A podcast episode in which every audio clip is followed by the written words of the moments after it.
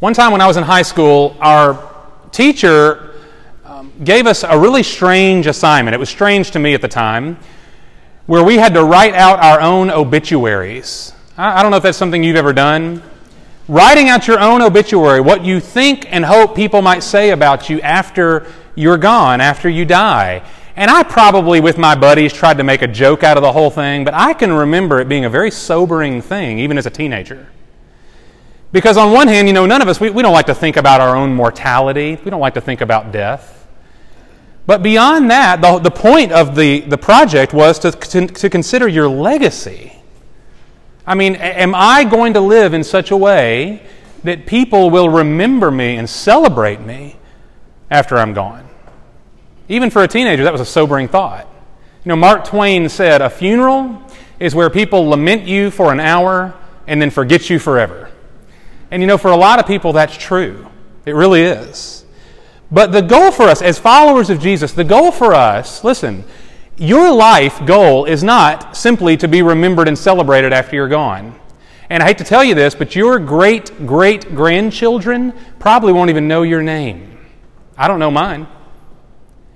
The point can't be that people will remember us and celebrate us when we're gone. Our legacy as Christians is simply this were we, are we now, faithful to God and to the things God has called us to do? That may not sound very romantic. It may not sound worth remembering, but that is the biblical call for us. Are we faithful to God and the things that God called us to do? And so the question for today is how do we wisely and faithfully steward the time that God has given us? That's what Paul is calling us to here in Colossians 4. How do we live in such a way that we honor God and the purpose that God put us on this earth for? Whether God gives me 40 years or 90 years or somewhere in between is really irrelevant. What am I doing with the time that I've been given? And y'all, so much of Colossians reflects this great calling. What we've been walking through these last couple of months. Colossians, which tells us that we live by faith in Jesus. That's our, that's our reason for existence, to live by faith in Christ. Jesus who saved us, and Jesus who, even right now, is conforming us to His image, to His heart, and His character. We just got out of chapter 3. We spent a couple of weeks in chapter 3 where Paul gives us the practical commands of our faith to reject sin, to take on, to put on righteousness, to love the church and serve one another, to love our families well, to work as an act of worship to God. Paul pretty much covers everything. But he's careful right here in the last chapter as he rounds the corner to close Paul is, is careful to address our place in the world. Uh, there is no such thing as a private Christian faith. It may mean a lot to you privately and personally, great. But it's not meant to be held in and separated out from the rest of your life. And so we've got to be serious about the outward nature, the outward witness of our faith. Paul does not finish Colossians without hammering this nail down for us. So there's two primary things he deals with. We just read them. The first is prayer, which of course is very personal. But the second is witness, is your outward expression of faith in what you do and how you speak to those around you. Prayer and witness. Those things seem to be different, separate, but Paul brings them together in a wonderful way. So let's take a look at it together. Colossians chapter 4, look at verse 2 again, where Paul commands the church, he says to us, devote yourselves to prayer, keeping alert in it with an attitude of thanksgiving. What does it mean to be devoted to prayer?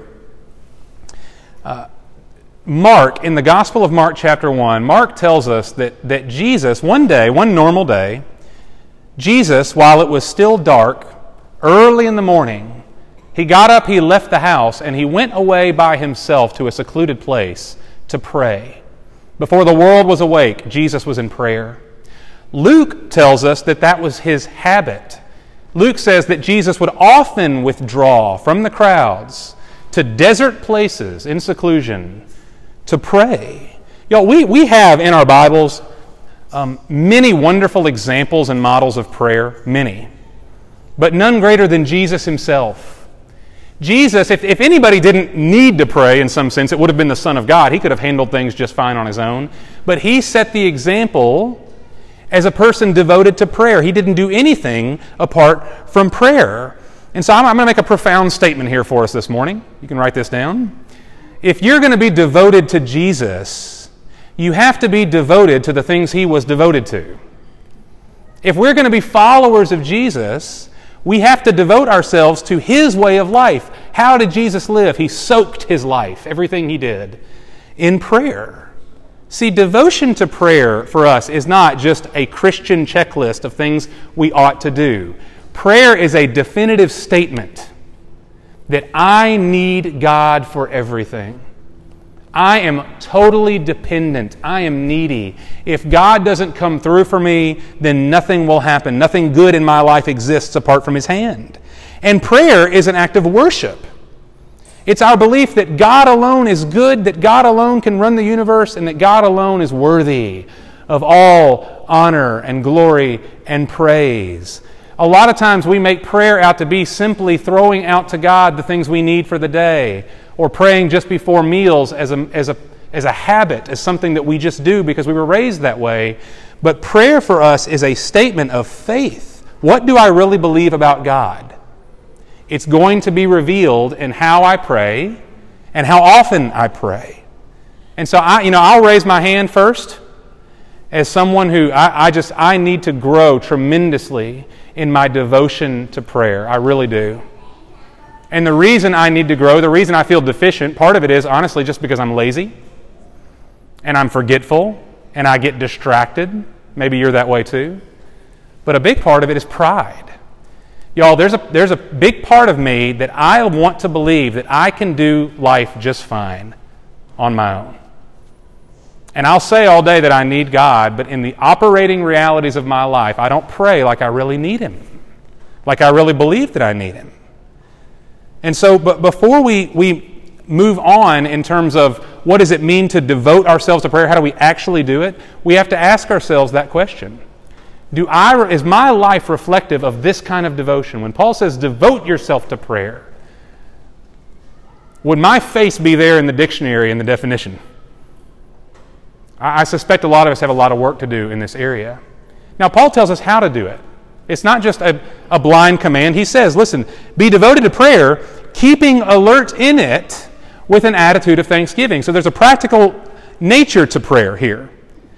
Uh, keeping alert in it. You know, in one sense, that means stay awake while you're praying. I mean, and I'm not joking about that. A lot of times we save prayer to the very end of the day when we're laying in bed. There's nothing wrong with that. But we fall asleep so easily, like the disciples in the garden who fell asleep continually when Jesus was sweating drops of blood. Couldn't you stay awake and pray with me for just one hour? In the moment of his greatest need, they couldn't. Their flesh was weak. That's us too.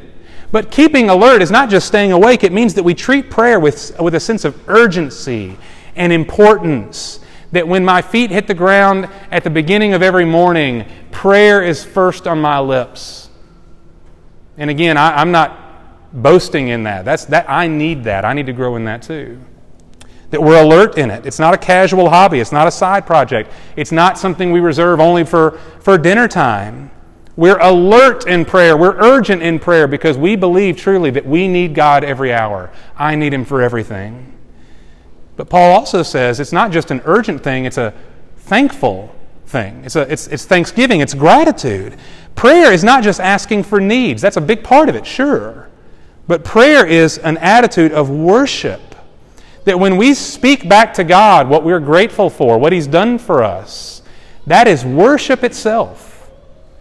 And for a lot of us, uh, if we only prayed for things we're thankful for, we'd never lack for, for content. There's, there's nothing in my life that, that, if it's good, that hasn't come from God. James says every good and perfect gift comes from the Father of lights, it comes from above. And so, if all I ever did in prayer was just thank God for things, then I'd never run out of stuff to thank Him for, and you wouldn't either. So, there's, a, there's an attitude about our prayer, an urgency about our prayer. And so, I, you know, I'm, I'm this is a conviction for me. I'm just going to share my conviction here with you this morning. Are you a person who is devoted to prayer? Or are you, you know, maybe you struggle like me. There is, if you're honest, there's a laziness, there's an indifference, there's distraction, there's busyness, there's boredom. Uh, at the end of the day, I'm just going to tell you this whatever the other uh, ancillary issues are, the deep rooted issue is pride. I don't think I really need God. And therefore, I don't come to Him as a needy child, as a grateful child. Um, maybe there's an entitlement in me. The good things that I have in my life, I think I deserve them, and therefore I don't give thanks. Whatever it may be, Paul's command here is to be devoted to prayer because it's a, an expression of what we really believe. Um, and I don't think we can ever really move forward in the practical commands of our faith unless we're devoted to prayer. So everything that's about to come after this is, is perhaps for us just window dressing unless my heart is really sincerely devoted to God in prayer. I'm not sure that I'll ever step across the line of the commands of Scripture. Okay? So I'm just going to, some of us, that's what we need today. We could stop the sermon right here. We're not going to. But that might be enough for us to take that home and to wrestle with God in terms of what is it in my heart that keeps me from prayerfulness. Okay? But Paul isn't done because Paul does something interesting. He wants to connect the internal private reality of prayer to the greater call of God to all of us that we would witness publicly. A public life that prayer fuels. Now, now look at this in verse 3. He says, and he's making a request here. He says, while you're praying, pray at the same time for us as well. That's the apostles. That God will open up to us a door for the word, so that we may speak forth the mystery of Christ, for which I have also been imprisoned, that I may make it clear in the way I ought to speak. So Paul says, pray for us, pray for God's servants, the apostles. And you notice what Paul is praying for? Not for better circumstances. And that would be an easy thing for him to reach for in this moment. He's in, he's in jail. He does not pray, say, pray for me that I'll get out of prison. That would have been a good thing, but that's not what he asks for. He prays for an open door of ministry and for wisdom and clarity and boldness in sharing the gospel. So, two things stand out right here for me. When Paul asks them for prayer, two things. One, he's not praying for himself primarily, he's praying for other people. Any prayer that Paul has for himself, he just wants to be a funnel, he wants to be a conduit. Pray for me that ultimately I may be a light for Christ so that others might become Christians too. That's his desire, is for others. It's a very unselfish prayer. But then, secondly, you see Paul's dependence on God. We just talked about that. That prayer is a posture of dependence, of need. Paul says if God doesn't open this door, then what I do is of no effect. Pray that He would open a door wide for the Word. And y'all, that, that always strikes me as strange because the Apostle Paul is very likely the most passionate and successful missionary, evangelist who's ever lived. We, we know from, from, from reading his letters how brilliant he was, how persuasive he was. Paul had shared the gospel, the good news of Jesus. He had shared it thousands of times at this point in his life. He could do it in his sleep. He was proficient. No one was better at this than him. And yet, his prayer, and he prays this frequently, we see it in Ephesians and in other places. He prays, if God doesn't open this door, if God is not the one acting first and paving the way and softening the hearts of those who hear me, if God doesn't do that, then what I do is of no avail. What I do doesn't matter at all. Paul was completely dependent on the sovereign power of God. God alone saves sinners. Paul doesn't. And he understood that in his, in his maturity. The more mature he got, the more dependent he became because he understood that only by the power of God could he do anything at all. And y'all, I want to share that before we enter into the command here of this scripture.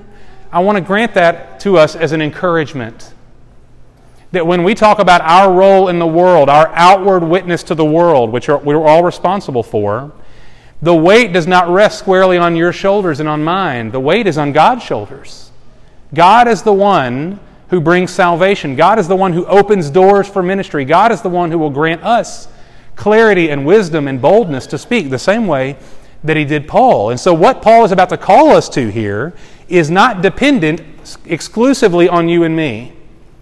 And a lot of times when we hear talks about witness and evangelism, we, we take that with a very heavy dose of guilt and fear and, and um, trepidation because I can't do this. No way. I just want to encourage you. Paul couldn't either. Paul couldn't either. So, our encouragement is that God produces this kind of life and this kind of opportunity.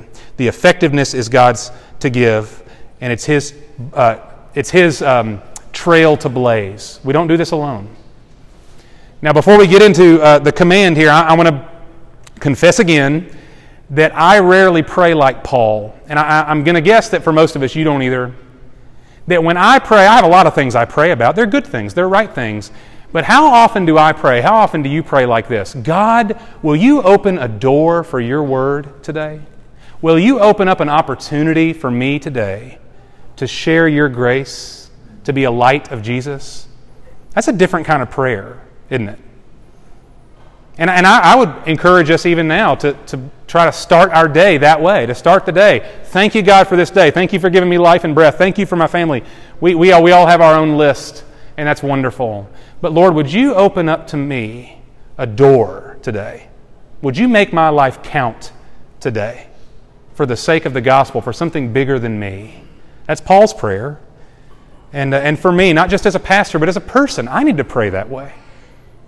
Uh, maybe we're scared. If you, if you pray it, God might actually come through, you know. I, th- I, I, I have a sense that He would. But to pray it is fearful because if, what if God does open the door? What then? Then I've got to walk through it.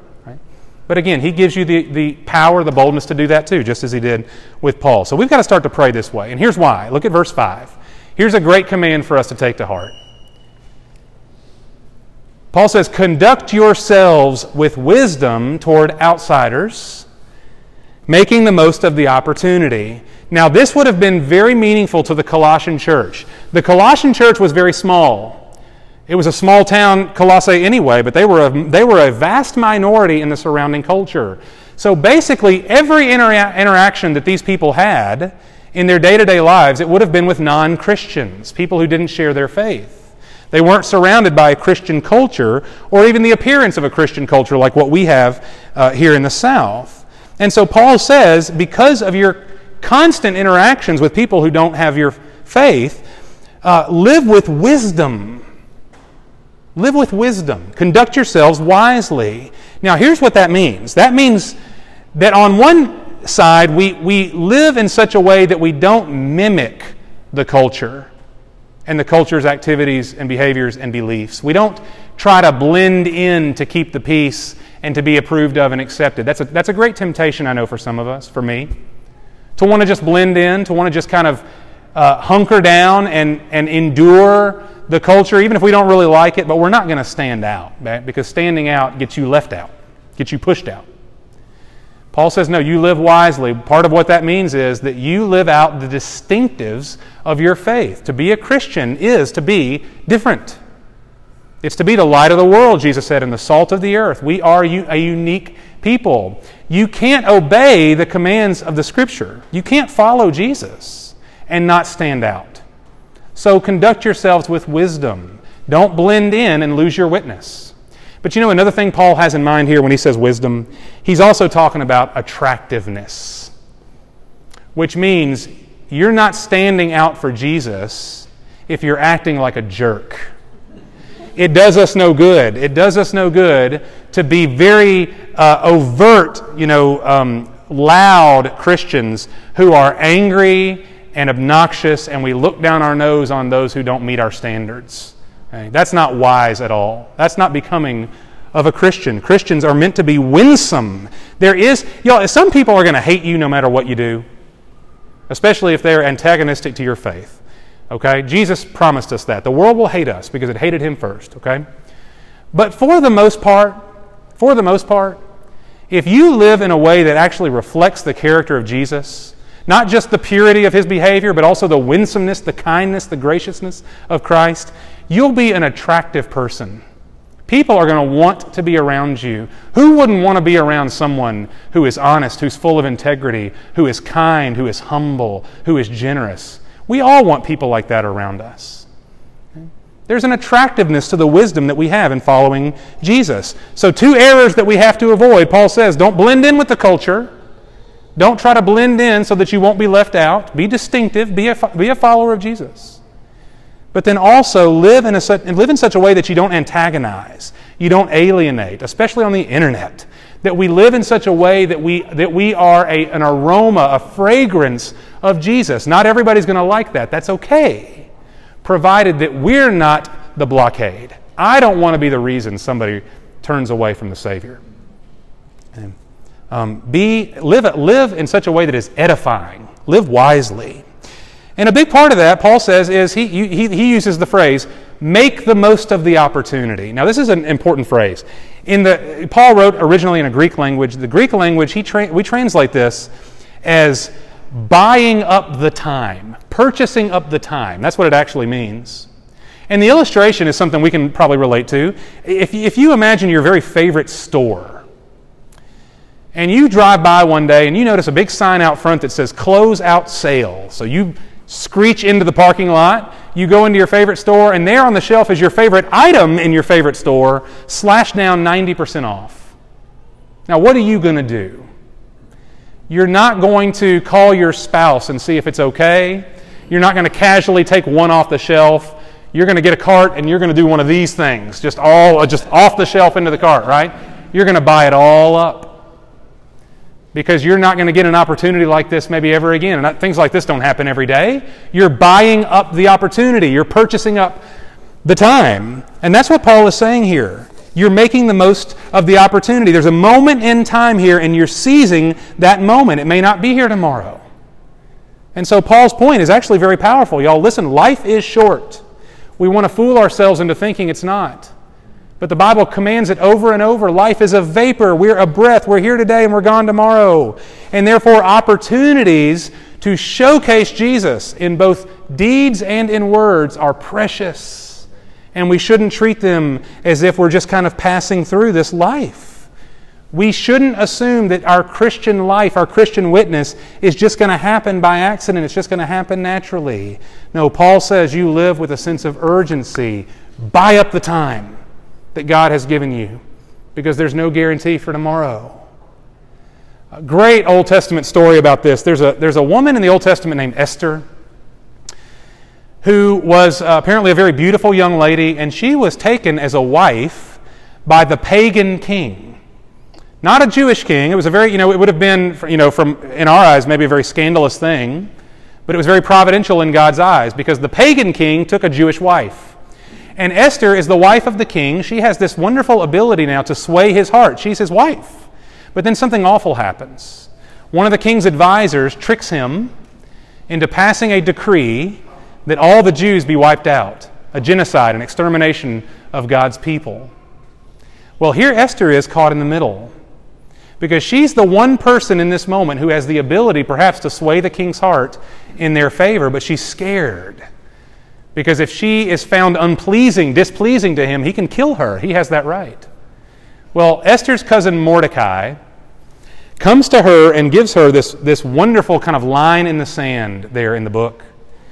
He says, Listen, if you don't sway the king's heart, God will deliver us one way or the other. But who knows, Esther, but that God has raised you up for exactly this moment, for such a time as this.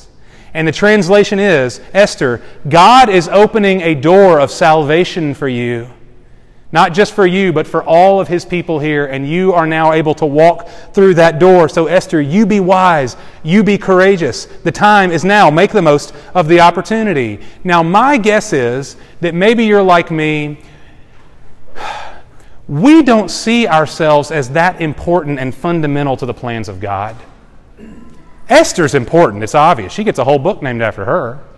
Paul was important, the Apostle Paul, my goodness, right?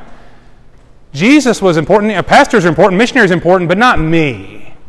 Right? I'm not important like that to the plans of God.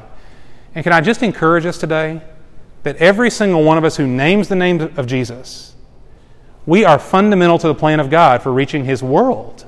See, this is God's plan A. God didn't create a plan B. There's not extra Bible out there somewhere we're yet to discover that's going to give us an alternate plan. No, the plan A of God is that the ordinary people of God would be the witnesses of Jesus Christ to the world, that we would be the light of the world and the salt of the earth, that we would be his witnesses. That's what Jesus commanded before he ascended into heaven.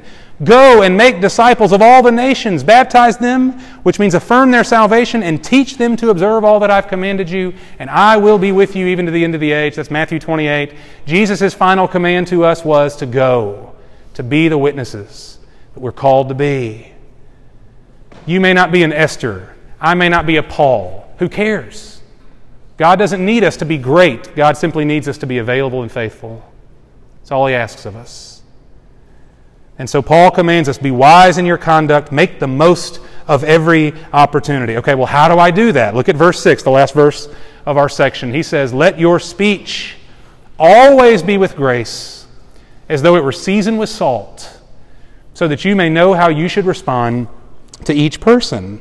Know, there's, a, there's a little saying that circulates in Christian circles. Maybe you've seen it, maybe on Facebook. It says, uh, Preach the gospel at all times, and if necessary, use words. Maybe you've seen that before. It's a very sweet sentiment.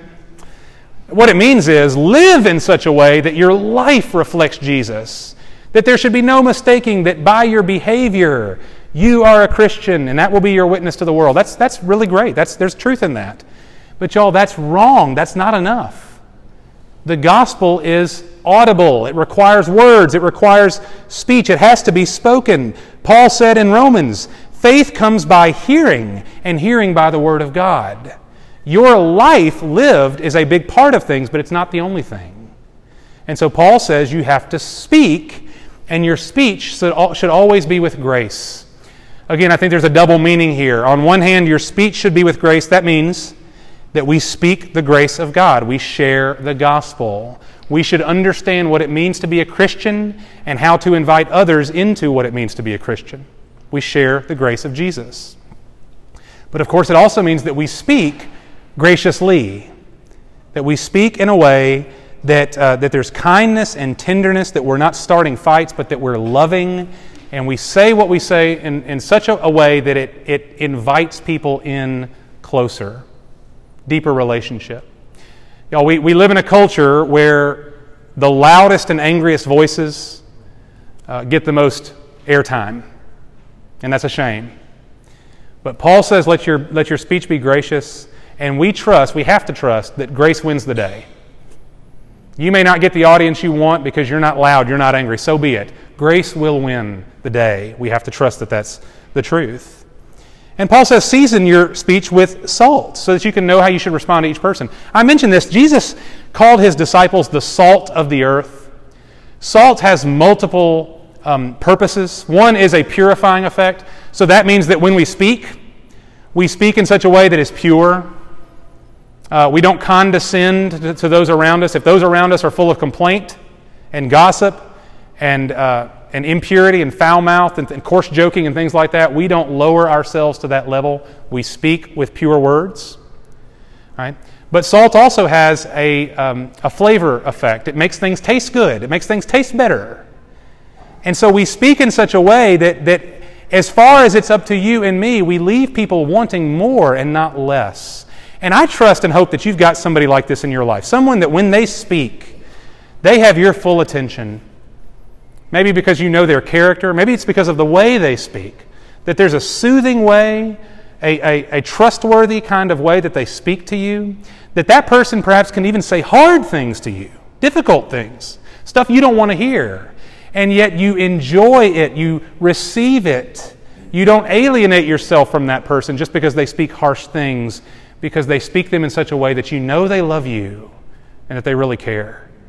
Y'all, that is how we're all meant to be. That we don't incite people in the way we speak simply to be bearers of truth, but we speak the truth in love. That we speak truth and grace, that people want, even if they don't like our witness, even if they don't believe in what we believe, that there's a sense in which I want to know more.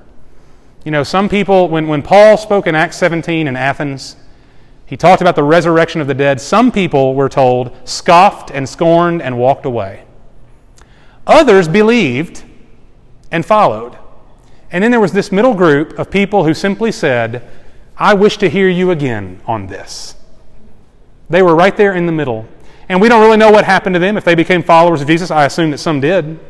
But these were people that when Paul spoke, they said, I want to hear more.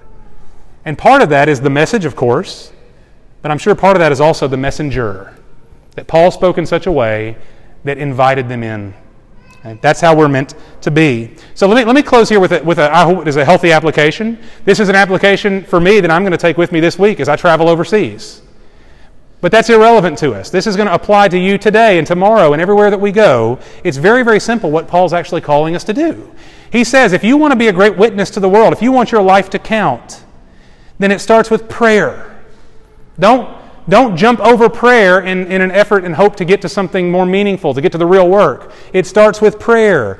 God, would you open a door? I encourage you to pray this every day. When you pray your prayer of gratitude, of thanksgiving, God bless my family, God take care of my grandma, that you would also pray, God, open a door today. Even if it's just a little one, even if it's one that I might periodically walk right past and I miss it, God, would you show me the open door today and then give me the grace and the courage to walk through it? God, if you don't do it, then nothing's going to happen. I can't do this. God, I need you. Would you soften the heart of someone in my life today that they might come and ask me a question and give me an opportunity? That I might be able to ask them a question that opens a door for conversation. Be willing to ask God for this. And then, secondly, live wisely. Don't try to hide your convictions. That's not, we don't get anywhere that way. The world maybe doesn't like our convictions. So be it. We are going to live in a way that, that, that reflects discipleship to Jesus. That's what we are. But we do it in a way that is honoring, that is full of blessing and love and kindness. Okay? Live with conviction, but do it in a way that is loving. And then, thirdly, lastly, speak graciously. If God opens a door of opportunity with someone, whether it be in person or over the phone, at work, in your own home, whatever it may be, ask good questions and be prepared to listen well. Perhaps God will give you an opportunity. Ask someone if you can pray for them, if you hear of a need or of an issue or a struggle in their life. Don't be afraid to ask. Most people would welcome that. Share a scripture with somebody. Put a scripture on your heart and prepare to share it, a scripture of God's love and grace. Most people, again, would welcome that, even if they don't believe in it. Be ready to share a part of your testimony of how God has brought you through something in your life, how God opened your eyes to grace, and be ready to share it. Have it well enough in your heart and on your lips that you can share it if the time comes. Speak graciously when God gives you the opportunity. You never know when it might come. Y'all, we don't have to overcomplicate this. Sometimes I think we do. But God gives us opportunities every day. Every single day, God gives us opportunities. And we're meant to prayerfully, wisely, graciously step through the door.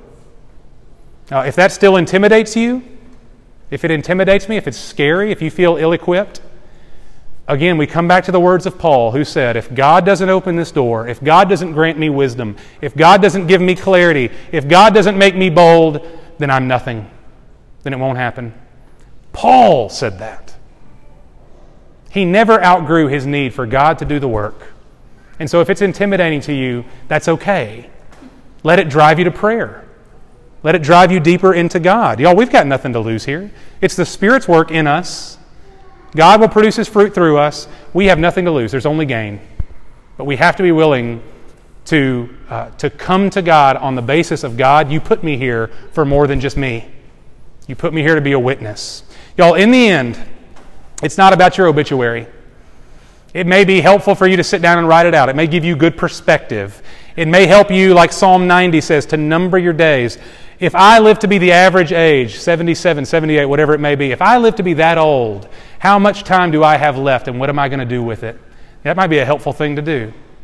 Might be a good practice for you and for your family to do. Okay? But that's not what it's about. It's not about having a great obituary. It's not about being remembered or being celebrated. Remember, your great great grandchildren won't even know who you were. And that may be depressing to us, but that's the reality. That can't be the goal. The goal is simply this God, today, today, how might I live faithfully?